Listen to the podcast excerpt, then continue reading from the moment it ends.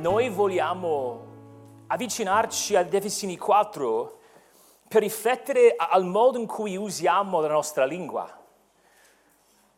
E voglio ricordarvi che ci troviamo in questo momento, in questa lettera in cui stiamo parlando di come possiamo condurre una vita che piace al Signore. Se noi abbiamo tutta questa ricchezza, se, se Cristo ha dato se stesso per noi, se noi siamo in Cristo, allora dovrebbe cambiare il modo in cui viviamo. Detto in modo molto semplice, il modo in cui usiamo la nostra lingua dovrebbe essere diverso. Se Cristo mi salva, se ero morto nei, nei, miei peccati, ora sono stato vivificato, sono vivo in Cristo, però la mia vita è inalterata, è uguale a prima, che senso ha la salvezza? Arriviamo ad Efesini 4 e stiamo parlando in modo molto pratico su come possiamo camminare in Cristo, come dovrebbe essere il cammino cristiano. E come ha già accennato Gabri, è una parte della scrittura, della scrittura che ci convince, che ci, che ci, compunge al cuore. Non c'è nessuno in questa sala che può dire, ah, per me no, non è un problema, non, non uso mai una parola inappropriata. Ogni parola che pronuncio è perfettamente adeguata ad ogni situazione. Non esiste quella persona allora siamo tutti quanti, tutta questa sala, siamo colpevoli. E allora eh, ci, ci avviciniamo a, alle scritture come colpevoli, ma pronti ad imparare, pronti a confessare il nostro peccato. E come si dirà, non siamo schiacciati, non siamo distrutti, siamo disarmati e dobbiamo metterci in discussione, però c'è speranza per poter cambiare. No, non devo parlare come ho parlato ieri, domani, perché Cristo è, è vivo. E allora fa, cosa facciamo predi, uh, quando preghiamo prima della predicazione? Innanzitutto stiamo pregando, oh, oh Signore, vogliamo avere il cuore giusto, vogliamo avere il cuore infranto, pentito, contrito. Allora preghiamo a tal fine, in modo che Cristo ci aiuti. Um, Leggiamo il nostro testo, anzi, e poi preghiamo, sono due versetti, così abbiamo il testo in mente e poi preghiamo alla luce di, di esso. Questo è Efesini 4, 29 e 30. Nessuna cattiva parola esca dalla vostra bocca, ma se ne avete qualcuno buona che edifichi secondo il bisogno, ditela affinché conferisca grazia a chi lo ascolta, l'ascolta non rattristate lo Spirito Santo di Dio, con il quale siete stati suggellati per il giorno della redenzione. Preghiamo. Oh Signore, noi vogliamo chiederti di aiutarci a, a, ad arrivare a questo testo pronti e disposti, disponibili, in modo che possiamo sentire da te Oh Signore, sappiamo di, di, di fallire fin troppo spesso nel parlare. Ci rivolgiamo ai nostri amici come se fossero nemici. Parliamo nella nostra carnalità piuttosto che secondo lo Spirito. Noi parliamo per ricevere e per procurare piuttosto che per benedire e edificare. Allora, oh Signore, che la parola possa fungere da, da, da specchio che possiamo vederci così come siamo. E oh Signore, noi vorremmo essere una chiesa, una chiesa benedetta, una chiesa conosciuta per il modo in cui ci relazioniamo gli uni con gli altri. E tutto ciò inizia dal modo in cui ci rivolgiamo alla parola. Allora aiutaci, preghiamo nel, modo, nel nome di Cristo. Amen.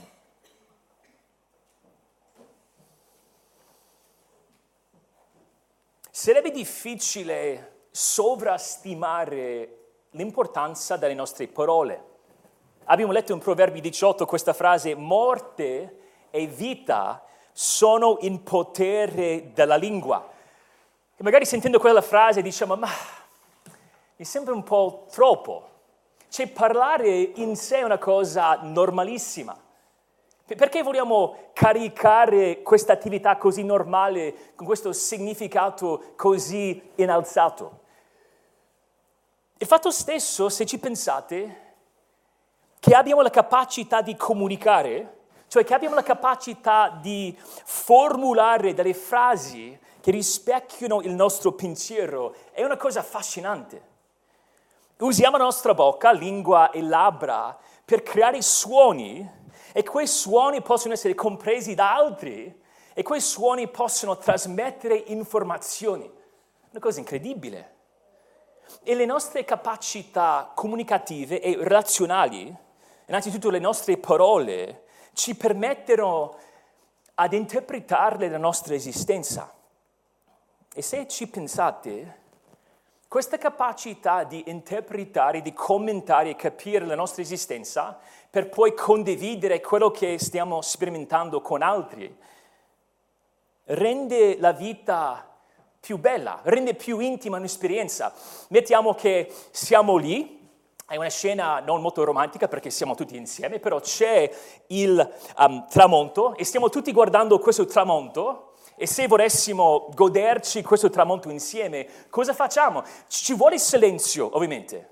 Se, se, se qualcuno sta lì a parlare ad alta voce, ad, un certo punto diciamo, scusa che stiamo guardando il tramonto. Dall'altro canto, se lo commentiamo insieme, possiamo goderlo insieme, giusto? Avete visto i colori? Ma questo è incredibile. Il nostro Dio è grande.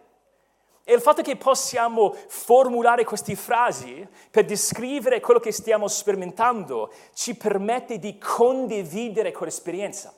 La comunicazione ci porta alla condivisione. È una cosa incredibile. E se ci pensate, quando il Signore vuole comunicare, uh, condividere la sua vita con noi, cosa fa? Si rivela, si comunica. Infatti se pensiamo al fatto che Dio figlio viene chiamato la parola di Dio, ci aiuta a capire qualcosa dell'importanza della comunicazione. Infatti possiamo dire che la comunicazione è così importante perché fa parte fondamentale della vita di Dio uno e trino. Dio figlio viene chiamato parola di Dio perché comunica il piano di Dio Padre nella potenza di Dio Spirito. Dio è il comunicatore per eccellenza, ecco il motivo per il quale la sua parola è perfetta. È comunicativo per natura. E se noi vogliamo vivere come Dio, se noi vogliamo essere, questo è Efesini 5.1, se noi vogliamo essere imitatori di Dio, noi vogliamo comunicare in modo che si favorisca la, la, la condivisione e la comunione, perché è quello che fa il nostro Dio. Sono le 10.42. Non so a che ora ti sia svegliato, non ti chiedo nemmeno, però puoi chiederti quante parole, se dovessi indovinare, sono uscite dalla, dalla tua bocca dal momento in cui ti sei svegliato a questo punto. Ora, um, quando si parla, um, si pronuncia intorno a 150 parole a minuto. Ora ci sono alcuni di noi che magari diciamo qualcuno in più, forse ci avviciniamo a, a 200 parole a minuto, però comunque sono tantissime parole in un solo minuto, 150 parole. E quello che vorremmo dire è che quando ci esprimiamo, Ognuna di quelle parole conta. Non avevi mai pronunciato una parola che non è importante. L'adulto medio conosce migliaia di parole, mediamente 25.000 parole, sono tantissime. Come stiamo usando queste parole?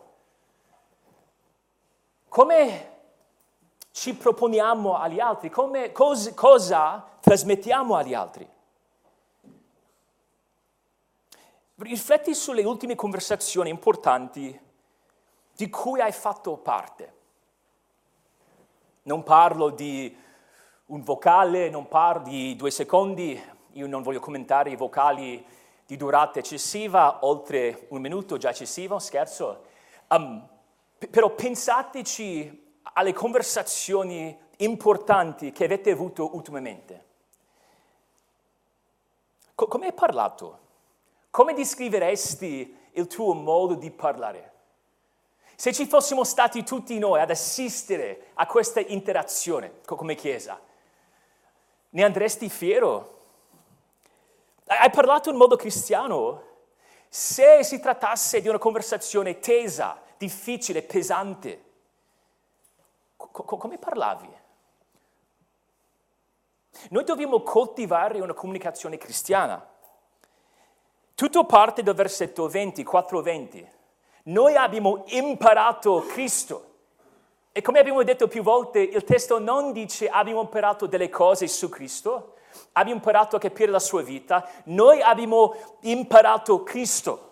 Complemento oggetto è Cristo stesso, abbiamo imparato Lui. La nostra vita è stata attaccata alla sua. Cristo è la nostra e noi apparteniamo a, a Lui. Abbiamo la vita eterna.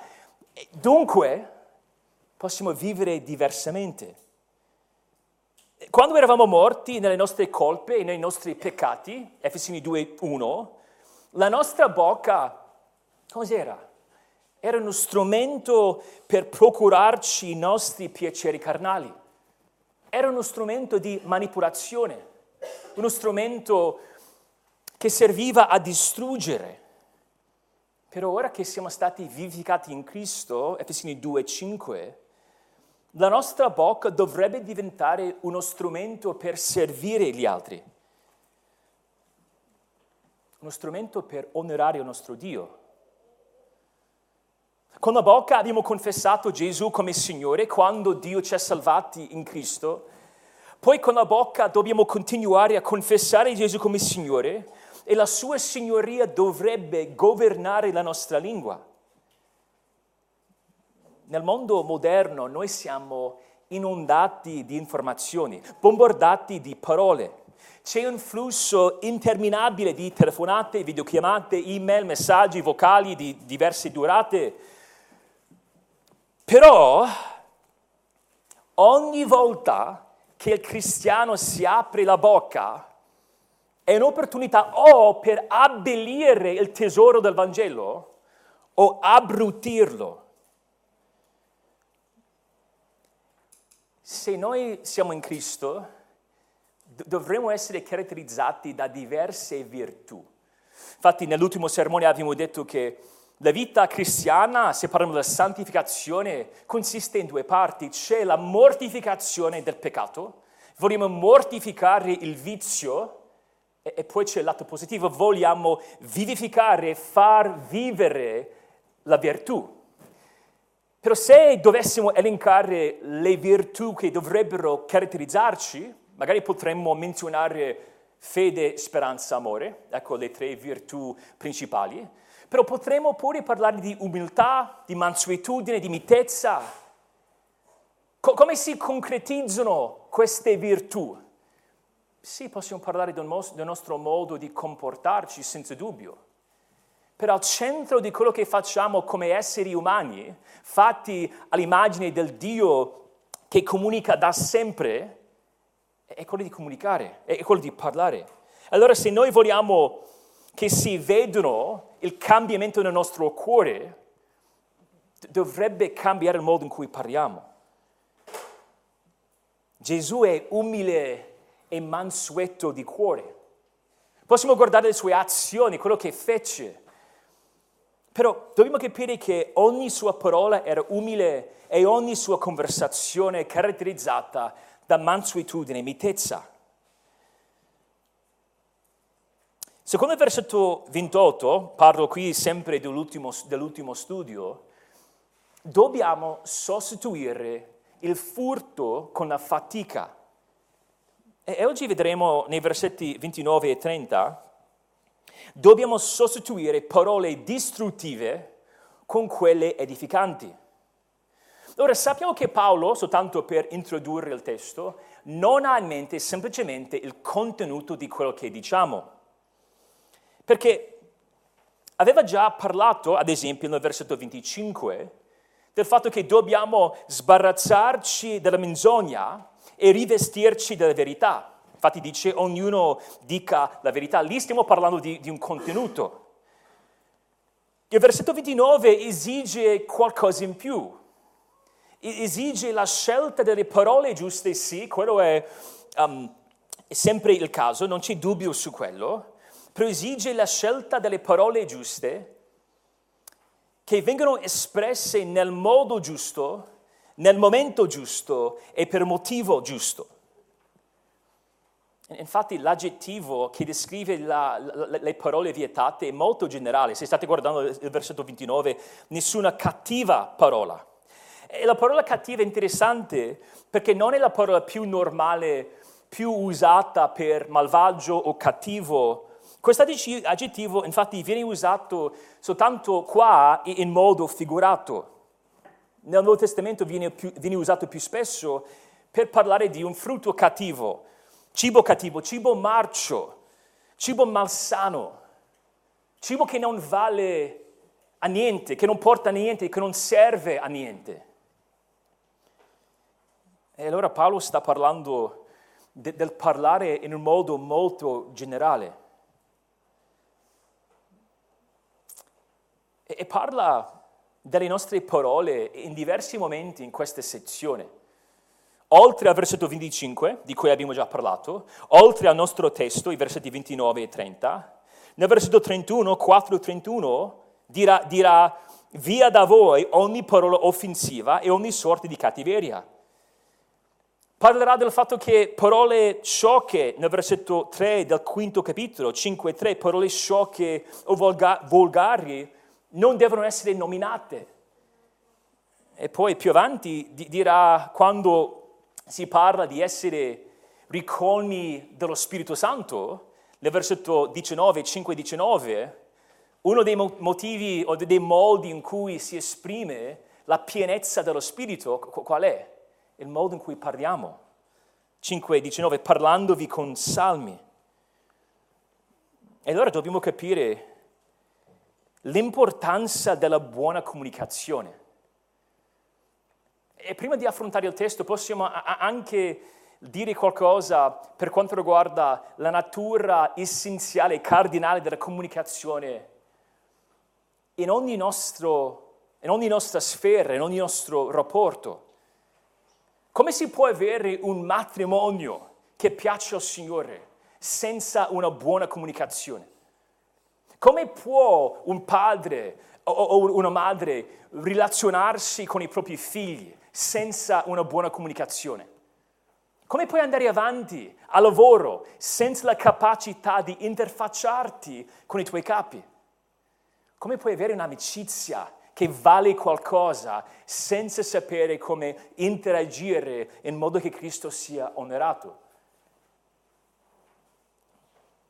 Noi studieremo questo testo in realtà per un paio di settimane e in questo primo studio vogliamo vedere i tre pilastri su cui si regge la buona comunicazione, cioè la comunicazione cristiana. E voglio guardare questi principi fondamentali, questi, quello che vogliamo chiamare pilastri, proprio perché a volte il motivo per il quale facciamo fatica a capire l'importanza della buona comunicazione è, perché no, non capiamo le fondamenta. Noi, noi vorremmo la prossima volta costruire sopra questi pilastri, però stamattina ci sono tre pilastri che emergono da questi due versetti. La responsabilità radicata, primo pilastro, la responsabilità radicata, secondo pilastro l'altruismo mirato, terzo la sensibilità spirituale. Primo pilastro della buona comunicazione, la responsabilità radicata. Abbiamo tutti quanti detto qualcosa di cui ci pentiamo. Ci sono forse ogni settimana momenti in cui escono dalla nostra bocca parole che vorremmo cancellare. Voi sapete che a volte tu scrivi qualcosa e esce male su WhatsApp, sui messaggini e c'è la capacità di cancellare quello che scrivi e provi a cancellarlo prima che si veda o prima che um, venga visto da, da, dall'altro. A, a volte vorremmo che fosse possibile anche con le nostre parole, che l'altro l'ha già sentito e a volte in quel momento stesso, altre volte un po' dopo, c'è qualcosa che ci colpisce come un lampo e noi diciamo, oh, come mai? Non avrei mai dovuto esprimermi in quel modo. Oh, non ho tenuto conto delle difficoltà in cui si, si trovava, si trova quel fratello o, o quella sorella. Però il fatto sta che se mai vogliamo confessare in modo adeguato i peccati che commettiamo con la lingua, do- dobbiamo capire che, che noi siamo responsabili per ogni parola che esce dalla nostra bocca. Ora, possiamo parlare di diversi fattori. C'entra tantissimo la nostra motivazione. Magari possiamo, per esempio, ferire qualcuno per, per sbaglio, succede che senza tener conto di qualcosa, anche se a volte vogliamo aiutare qualcuno, dopo ci rendiamo conto di non essere stato molto utile nei loro confronti. Però in fondo, se guardiamo la radice della comunicazione, c'è una responsabilità radicata. E se guardiamo il testo, quello che vediamo è che questa responsabilità è incondizionata, in quanto il testo non contempla eccezioni. E se state guardando il versetto 29, si potrebbe rendere il testo alla lettera come segue. Non funziona in italiano, però sarebbe così il testo greco.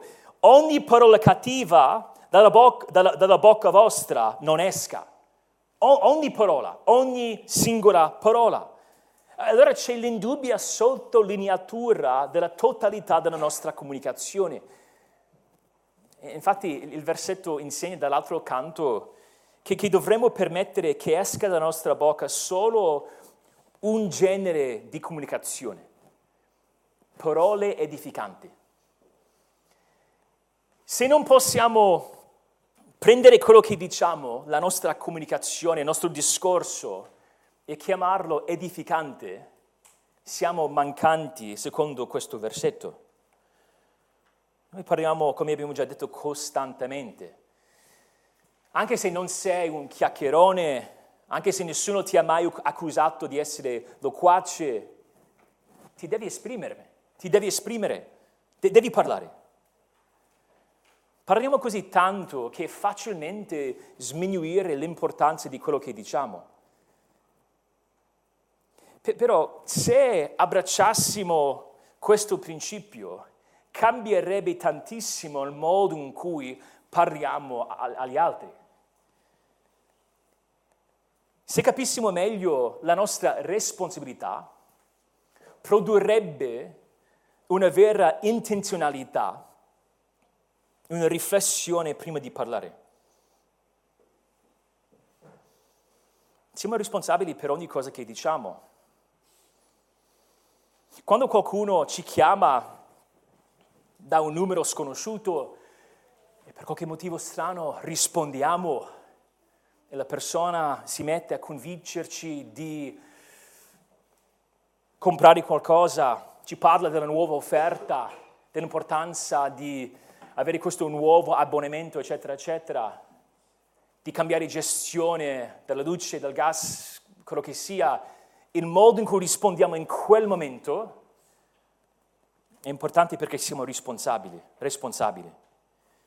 Quando qualcuno ci infastidisce, quando ci sentiamo come se non potessimo fare altrimenti se non rispondere con cattiveria, siamo responsabili per quelle parole.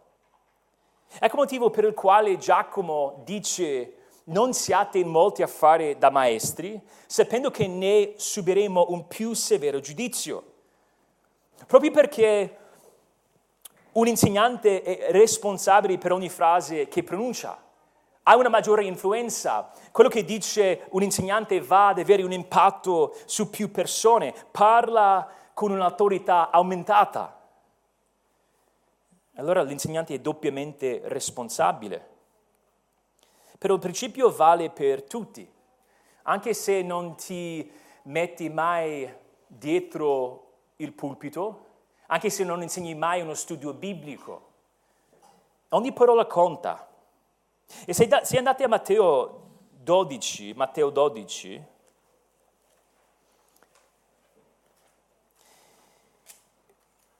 vedrete questo principio e anche altri principi molto importanti. Vorremmo leggere Matteo 18, iniziando dal versetto 35.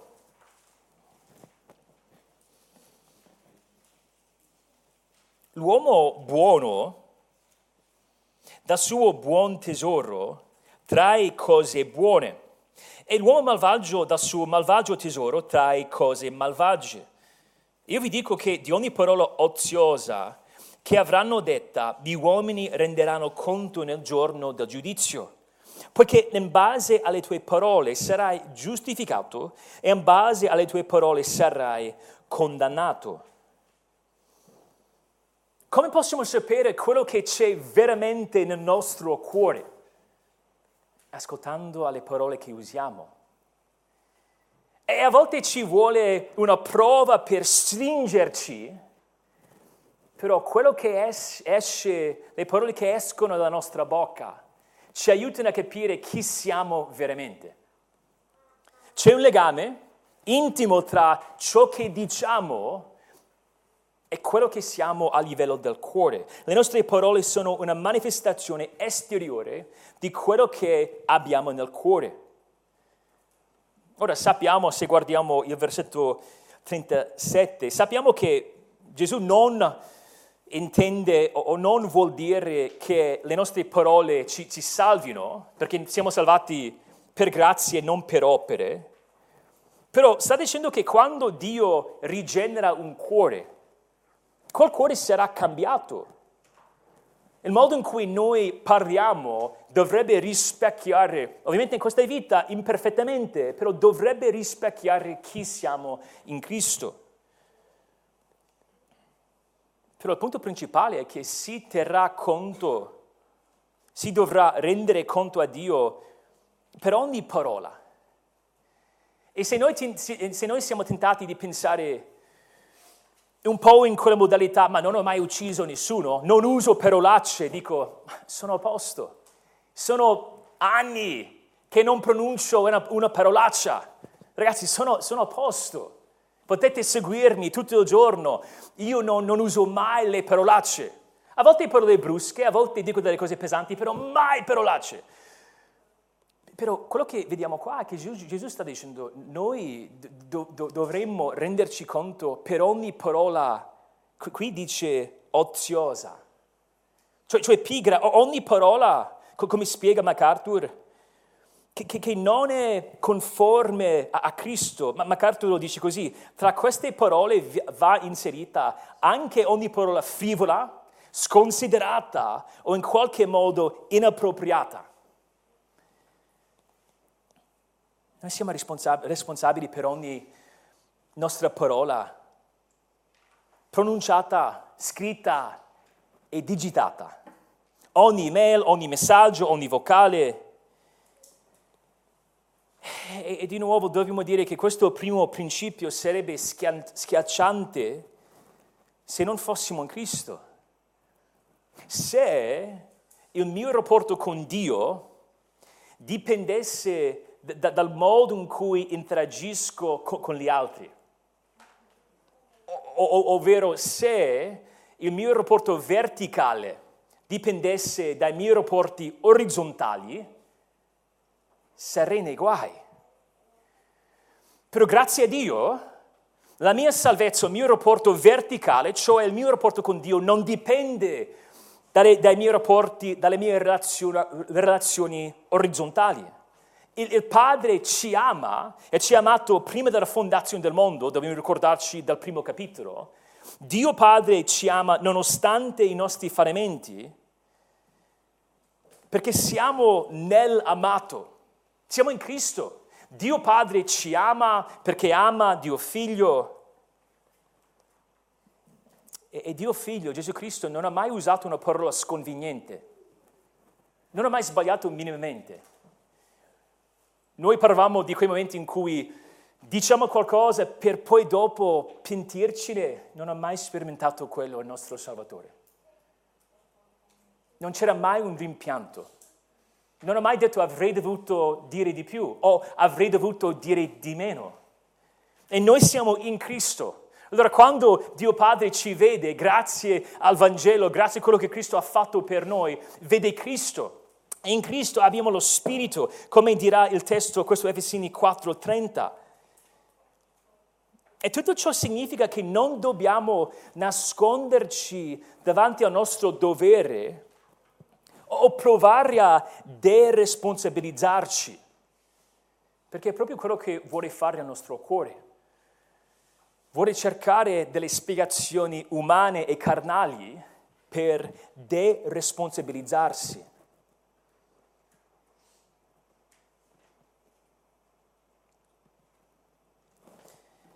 Allora dobbiamo essere i primi, se noi siamo in Cristo, a confessare una comunicazione irresponsabile. Noi stiamo dicendo in modo molto semplice che il punto di partenza, il primo pilastro, è la responsabilità radicata. Siamo responsabili. Allora noi dobbiamo fare attenzione a non portare avanti un parlare irresponsabile. Possiamo dire qualcosa su una comunicazione irresponsabile. Questo ci aiuterà a valutarci. Una comunicazione irresponsabile giustifica l'uso di parole cattive. Possiamo cercare di giustificarci in mille modi. Dovevo per, per forza rispondergli così, in realtà è stato lui a ferirmi.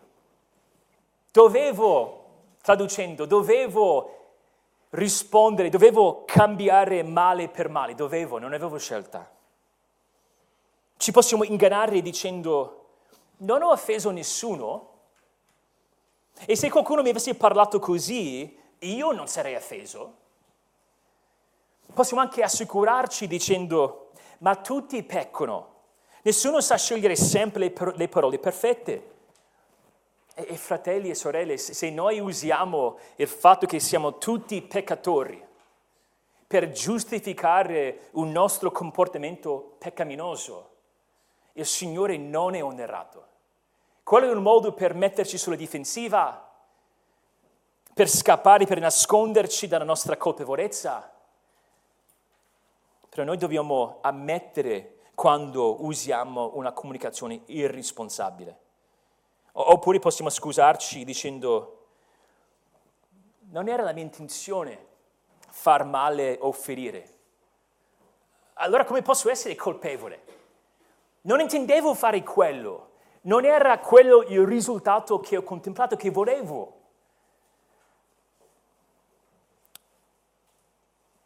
Possiamo dire anche che una comunicazione irresponsabile non vuole esaminarsi secondo le scritture adottano un linguaggio mondano per poi etichettare la nostra o la natura dei nostri discorsi in modo carnale. E, insomma, vuole abbassare lo standard biblico, impiega un criterio di giudizio umano per valutare le proprie conversazioni. Dice in modo generale, ma secondo me è andato bene piuttosto che riflettere in modo profondo secondo la parola. Possiamo dire inoltre, penso che sia abbastanza ovvio, però una comunicazione irresponsabile non chiede perdono. Per farla breve, per rendere il concetto molto semplice, se noi siamo responsabili per ogni parola che esce dalla nostra bocca, è inevitabile che dobbiamo chiedere abbastanza spesso il perdono per il modo in cui parliamo. Giacomo 3:2 Se uno non sbaglia nel parlare è un uomo perfetto. Ora se non sei un uomo perfetto nel parlare e se vuoi onorare Cristo, è inevitabile che tu debba chiedere perdono per il modo in cui parli. Ecco un modo per esaminarci. Quando è stata l'ultima volta che hai chiesto perdono per il modo in cui hai parlato? Perché se noi vogliamo, nella nostra comunicazione, creare condivisione e comunione, come vedremo, se vogliamo edificare l'altro, se quello è lo standard, è inevitabile per una marea di motivi che dobbiamo dire ah, non, non ho detto quello che avrei dovuto. Poi possiamo dire semplicemente che una comunicazione irresponsabile lascia tensioni e conflitti irrisolti. Se io non sono responsabile, io dico, ma so che c'è tensione, so che forse quel fratello, a quel fratello non è piaciuto il mio discorso, quello che ho detto, però che mi importa? Problemi suoi. La comunicazione irresponsabile non lascia la sua offerta all'altare, ma la offre prima di riconciliarsi con il proprio fratello. Noi non possiamo essere passivi o disinteressati. Se siamo responsabili, significa che noi dobbiamo correre a riconciliarci. Allora, il primo pilastro è la rispo- responsabilità radicata. Siamo responsabili per ogni parola che esce dalla nostra bocca e pertanto non possiamo giustificare parole cattive, dobbiamo esaminare le nostre parole secondo le scritture e dobbiamo essere pronti a chiedere perdono e riconciliarci con gli altri. E se non stiamo facendo quelle cose, dobbiamo riesaminare questo primo pilastro. Il secondo pilastro della buona comunicazione, l'altruismo mirato. L'altru- l'altruismo mirato. Mi ricordo molto bene la prima volta che ho assistito a un'assemblea di condominio. È stata un'esperienza allucinante, devo dire. Era ai tempi di Covid, quindi piuttosto che vederci nella piccola aula che c'è nel, nello, nello, stabile um, nell'edificio nostro, ci siamo visti al cinema, quindi questa sala grandissima, eravamo quattro gatti. Però mi ricordo benissimo, sono rimasto colpito perché anche se parlavamo in gruppo, parlavamo insieme di un determinato arg- argomento, c'erano questi momenti in cui non c'era il minimo scambio, non c'erano interazioni significative. Era come se piuttosto che portare avanti un dialogo, c'erano diversi che tenessero un, un, un discorso, era come se fa, si facessero piccoli discorsi a turno. Tizio si è alzato, ha detto il suo, nessuno ascoltava quando parlava, lui eh, avrebbe, avrebbe, potuto tenere quel discorso a casa da solo, ha parlato lui, ha detto il suo, poi la signora Tizia si è alzata, ha detto il suo e siamo andati avanti così senza risolvere niente e senza una vera interazione. Poi abbiamo finito e io ero lì a dire, quindi, e si rimanda alla prossima assemblea l'argomento e poi si riparla nello stesso modo. Funziona così stato affascinato. Devo dire che io ci stavo guardando, volevo portarmi dietro del popcorn perché era stata una cosa incredibile. Dall'altro canto, possiamo dire che quello non rappresenta una modalità di comunicare se noi siamo in Cristo. E sembra una cosa fin troppo semplice, però a volte noi comunichiamo come se l'unico scopo era quello di far uscire dalla nostra bocca quello che vogliamo dire se io mi esprimo, se esprimo la mia opinione, fatto, completato, ho comunicato. La comunicazione cristiana ha sempre un obiettivo, mira all'edificazione altrui. In questo senso è altruistica la comunicazione cristiana.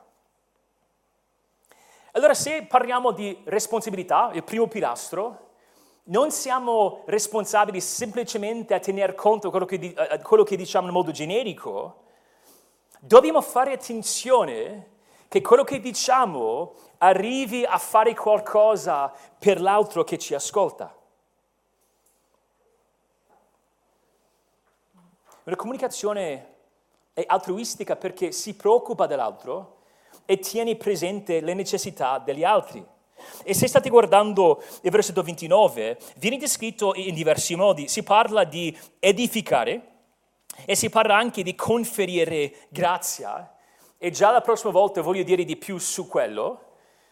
Però basta notare per questo, primo, questo secondo pilastro che c'è quella piccola frase secondo il bisogno.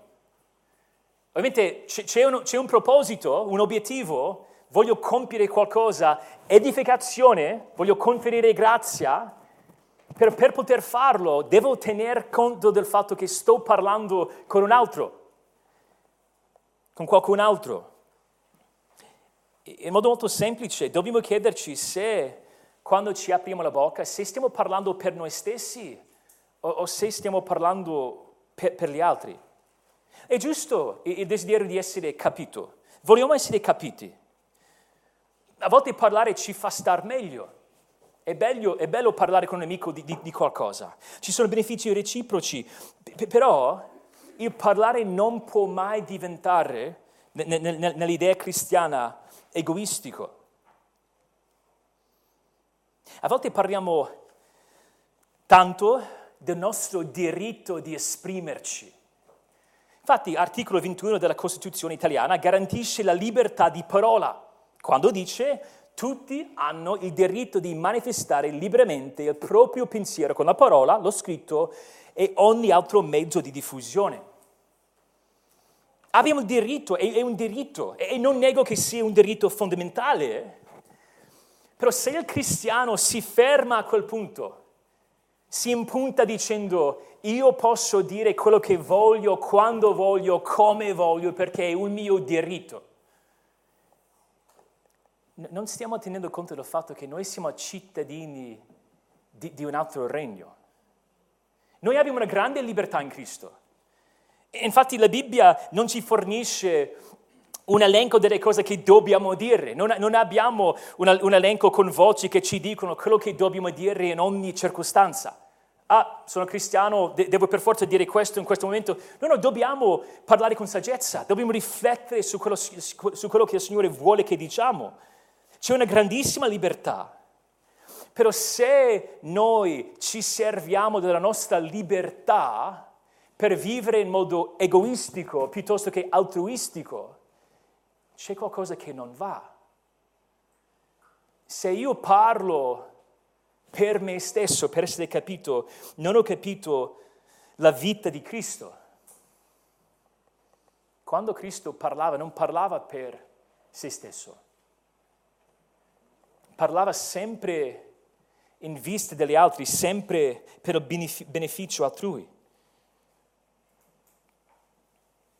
Il cristiano, il vero seguace di Cristo, vuole essere il sale della terra e la luce del mondo. Le nostre parole devono essere salate e illuminanti, affinché quando gli altri ci ascoltano, glorificano il Padre nostro che è nei cieli.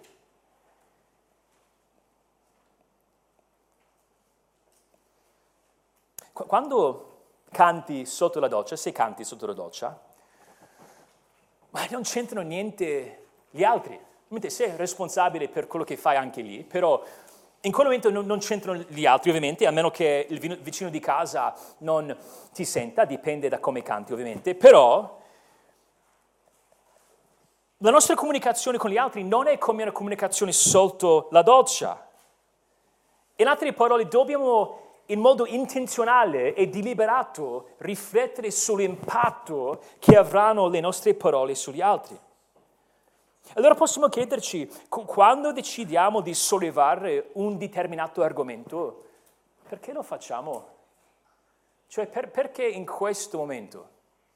Perché voglio affrontare questo argomento con questa persona ora, adesso? Perché ho deciso di condividere i miei successi con questa persona in questo momento? Perché ho deciso di condividere i miei insuccessi in questo momento con questa persona. Ed è vero, a volte andiamo dagli altri perché abbiamo bisogno del loro aiuto, quello è vero. Però anche quando chiedo aiuto, devo farlo tenendo conto dell'altro. E come abbiamo fatto con il primo pilastro brevemente, volendo svestirci di una comunicazione individualista, possiamo dire qualcosa sulla natura della comunicazione individualista. Molto, innanzitutto, questo è forse la riflessione più semplice, però una comunicazione individualista non tiene conto dell'impatto inevitabile delle nostre parole. No, non, rifletta, no, non, non riflette sulla ricaduta, sull'impatto di quello che dice. Se io mi sento bene, se io sto bene, se sono contento dell'interazione, sono a posto. Questa mentalità, se pensiamo a Filippesi 2, cerca il proprio interesse, non quello degli altri. Poi possiamo dire che una comunicazione individualista parla prima di ascoltare. C'è una stoltezza dietro, perché chi risponde prima di aver ascoltato mostra la sua follia e rimane confuso. Proverbi 18, 13. E se di nuovo stiamo guardando quella frase secondo il bisogno, se voglio parlare secondo il bisogno, è impossibile se non ascolto. E poi possiamo dire che una comunicazione individualista non chiarisce fraintendimenti. Noi siamo entrati a Roma 2013 e, ehm, e dovevamo nelle prime due settimane andare a consegnare il kit del permesso di soggiorno. Ci siamo rivolti a uno sportello nella posta, un, uno sportello speciale che si, si, chiama lo sportello amico. Questa non è una battuta mia, lo dicono tanti, però non è un'esperienza molto amichevole. E tu ci vai, e ovviamente tu devi consegnare questo modulo gigantesco. Um, dovevo farmi aiutare da un'amica per compilare tutto quanto. Parlavo a malapena, non lo so, qualche parola di italiano, è stato molto pesante. Sono lì davanti a questo sportello amico e consegno il modulo, sta guardando tutte le pagine e, e lui dice, mi ricordo soltanto che ha, ha, detto una parola, non mi ricordo quale, che non capivo. E, ho provato a, a spiegargli che non capivo quello che dicesse dicendo non ho capito, roba così. E, e piuttosto che spiegare quello che non capivo, non ha fatto altro che ripetere quella parola. Quindi ecco l'interazione. La cosa, non ho capito, la cosa, non ho capito, tipo cinque volte. A quel punto ho rinunciato, sono tornato a casa a piangere per sei ore. Scherzo, quello, quello non è vero. Um, però c'era questo uomo e magari avevo un giorno difficile, magari era una mancanza mia, però piuttosto che chiarire il fraintendimento, non ho fatto altro che ribadire usando la stessa identica parola. E prima che noi diciamo, uff, che esperienza bruttissima, dobbiamo chiederci noi se quando ci sono fraintendimenti, noi vogliamo chiarire, vogliamo spiegarci, giusto? Perché di nuovo, se la comunicazione mira all'edificazione altrui, se vorremmo aiutare l'altro, anche se io sono convinto di essere stato il più chiaro nel mondo, voglio ancora spiegarmi per amore dell'altro. Quando l'altro non capisce o rimane confuso, una comunicazione individualista non si impegna per dissipare la confusione e spiegarsi meglio. Quando stai parlando con gli altri, ti fermi mai di chiedere, ma hai capito? O, o mi sono spiegato bene? P- posso chiarire qualcosa? Hai delle domande? Co- cosa stai dimostrando? Stai dimostrando un desiderio di avere una comunicazione efficace, che colpisce il bersaglio, che è utile nei confronti degli altri. Dobbiamo mirare all'edificazione degli altri, tenendo conto dell'impatto inevitabile delle nostre parole, ascoltando prima di parlare, essendo pronti a chiarire fraintendimenti. Brevemente c'è un terzo pilastro. Quindi abbiamo detto il primo era la responsabilità radicata, il secondo l'altruismo mirato e il terzo la sensibilità spirituale, la sensibilità spirituale. Immaginate che ci sia una famiglia di criminali incaliti. Ci sono infatti in questa famiglia tre generazioni di criminali professionisti, figlio, padre, nonno, una storia inventata da me. Questi tre passano tanto tempo insieme e, e come succede di solito, eh, si sono abituati a conversare in un modo specifico, un modo che per, per loro è normale. Parolacce, parole brusche, scatti di ira, litigi, volgarità, maldicenze, sono, cose, sono tutte cose normali nella loro comunicazione. Però un giorno il padre si converte e si mette a seguire il Signore. Quindi nonno non credente, figlio non credente, però quello nel mezzo il padre si converte.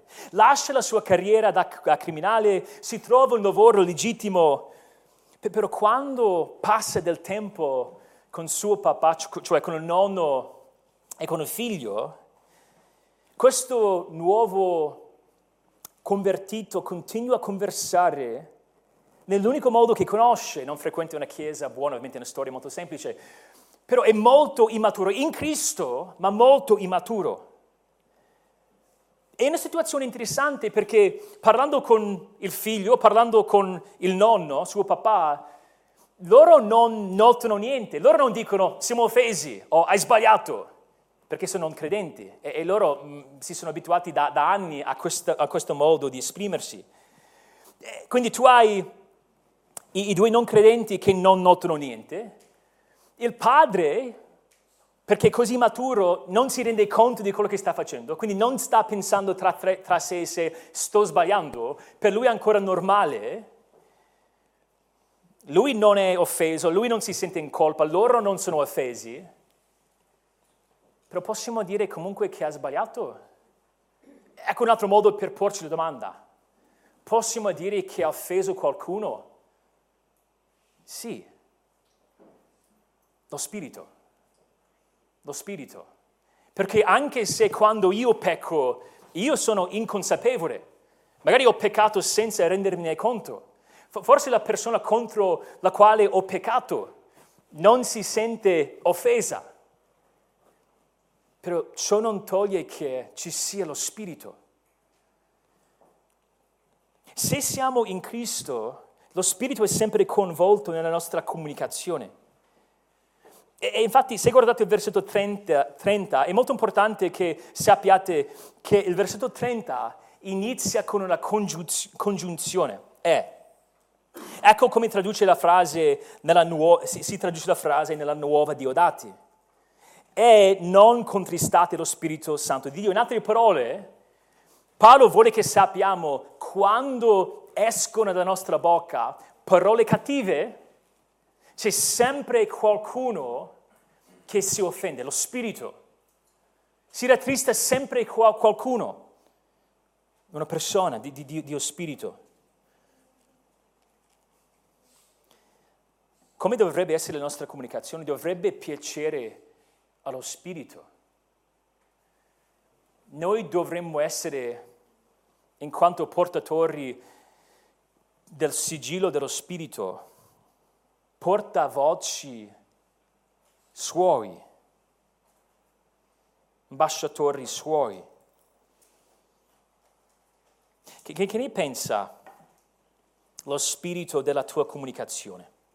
Ora sappiamo che lo spirito non si rattrista come un uomo, nello stesso modo in cui lo, uh, nello stesso modo in cui Dio non si pente come un uomo, non si arrabbia come un uomo. Dio è da sempre benedetto, è da sempre beato. E sappiamo che il nostro peccato non può impedire la sua contentezza perfetta in quanto Dio. Però Dio vuole che afferriamo questo concetto, che, che, che la sua valutazione di quello che diciamo è sempre espressa in modi di farci capire Dio non si compiace di, di parole del genere. Allora possiamo dire che Dio è triste di una comunicazione incauta, una comunicazione che non benedice. Gerolamo, padre della Chiesa che scrisse nel 400 dice questo, provando ad aiutarci a cosa dobbiamo dire quando noi diciamo che lo spirito è, è triste, in che senso? dice questo, la tristezza dello Spirito Santo è da intendersi allo stesso modo che l'ira di Dio, che abbiamo già detto, e poi dice, e le altre passioni che sono a somiglianza umana. Certamente lo Spirito non si rattrista e la divinità non sente alcuna perturbazione, ma questo è detto affinché noi, tramite il nostro linguaggio, capiamo quali siano i sentimenti di Dio. Egli è triste ogni volta che pecchiamo e piange per i peccatori.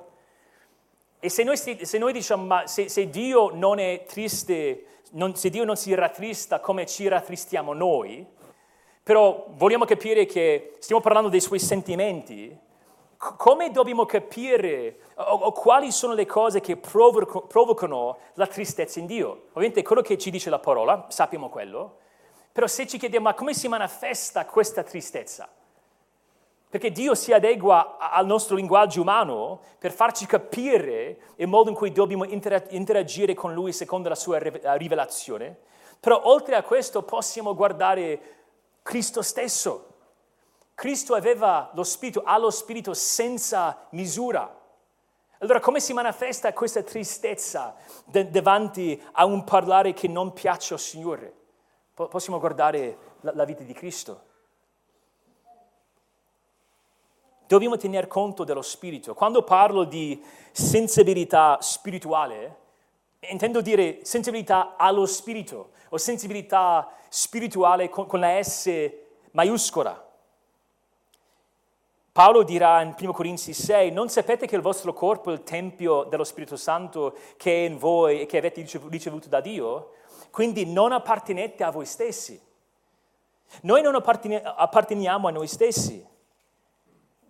Però sigillo, e se guardate il versetto 30, non vorremmo rattristare lo Spirito di Dio con il quale siamo stati suggellati per il giorno della redenzione.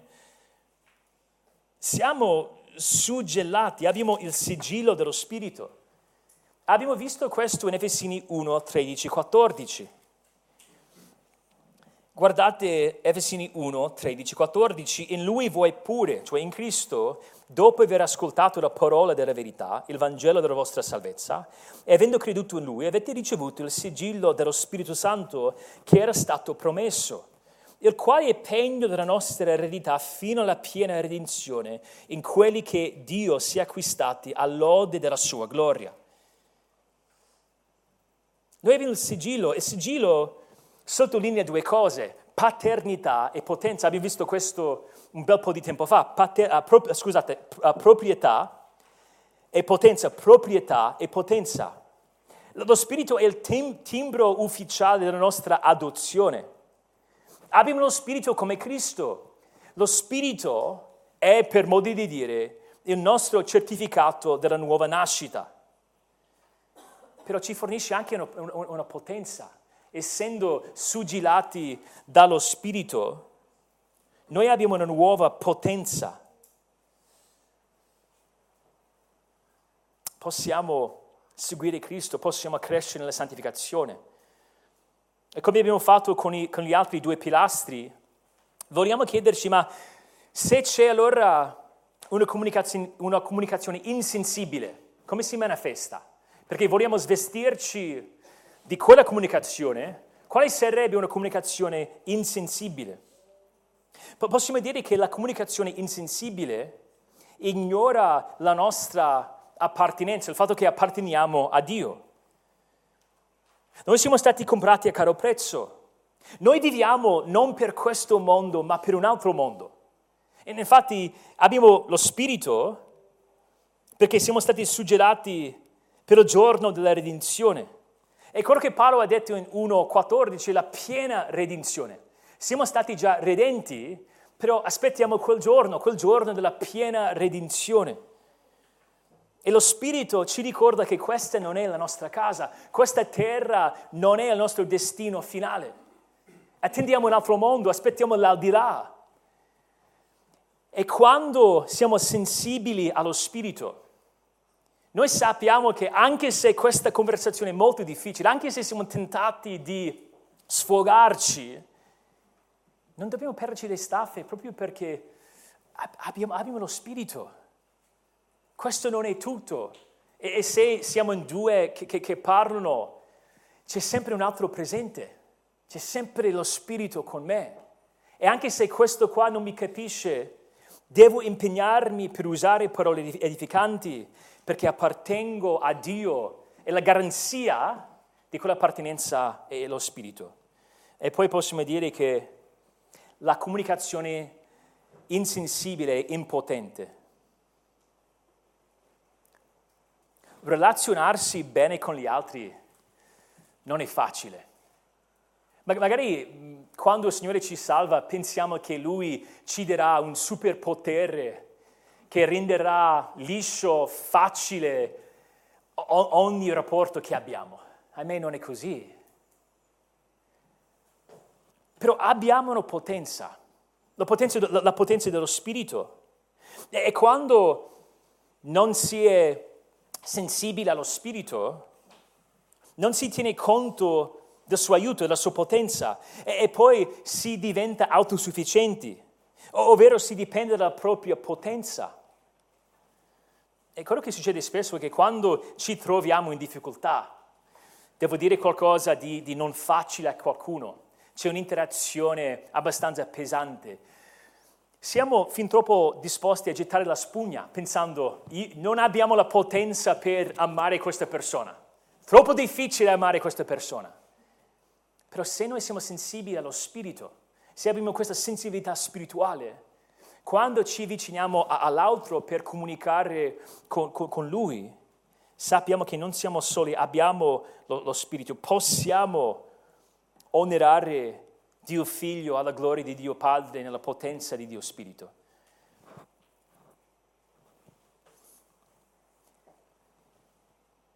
Abbiamo detto che usiamo ogni giorno tante parole. Parlare è una benedizione, possiamo esprimere quello che abbiamo in mente con gli altri. Ogni minuto si pronunciano intorno a 150 parole. Come usi queste parole? Ci sono tre pilastri che dovrebbero caratterizzare la nostra comunicazione e spero che possiate questa settimana riflettere su questi tre pilastri, perché già la settimana prossima vogliamo aggiungere alcuni altri concetti. La responsabilità radicata, l'altruismo mirato e la sensibilità spirituale. Preghiamo.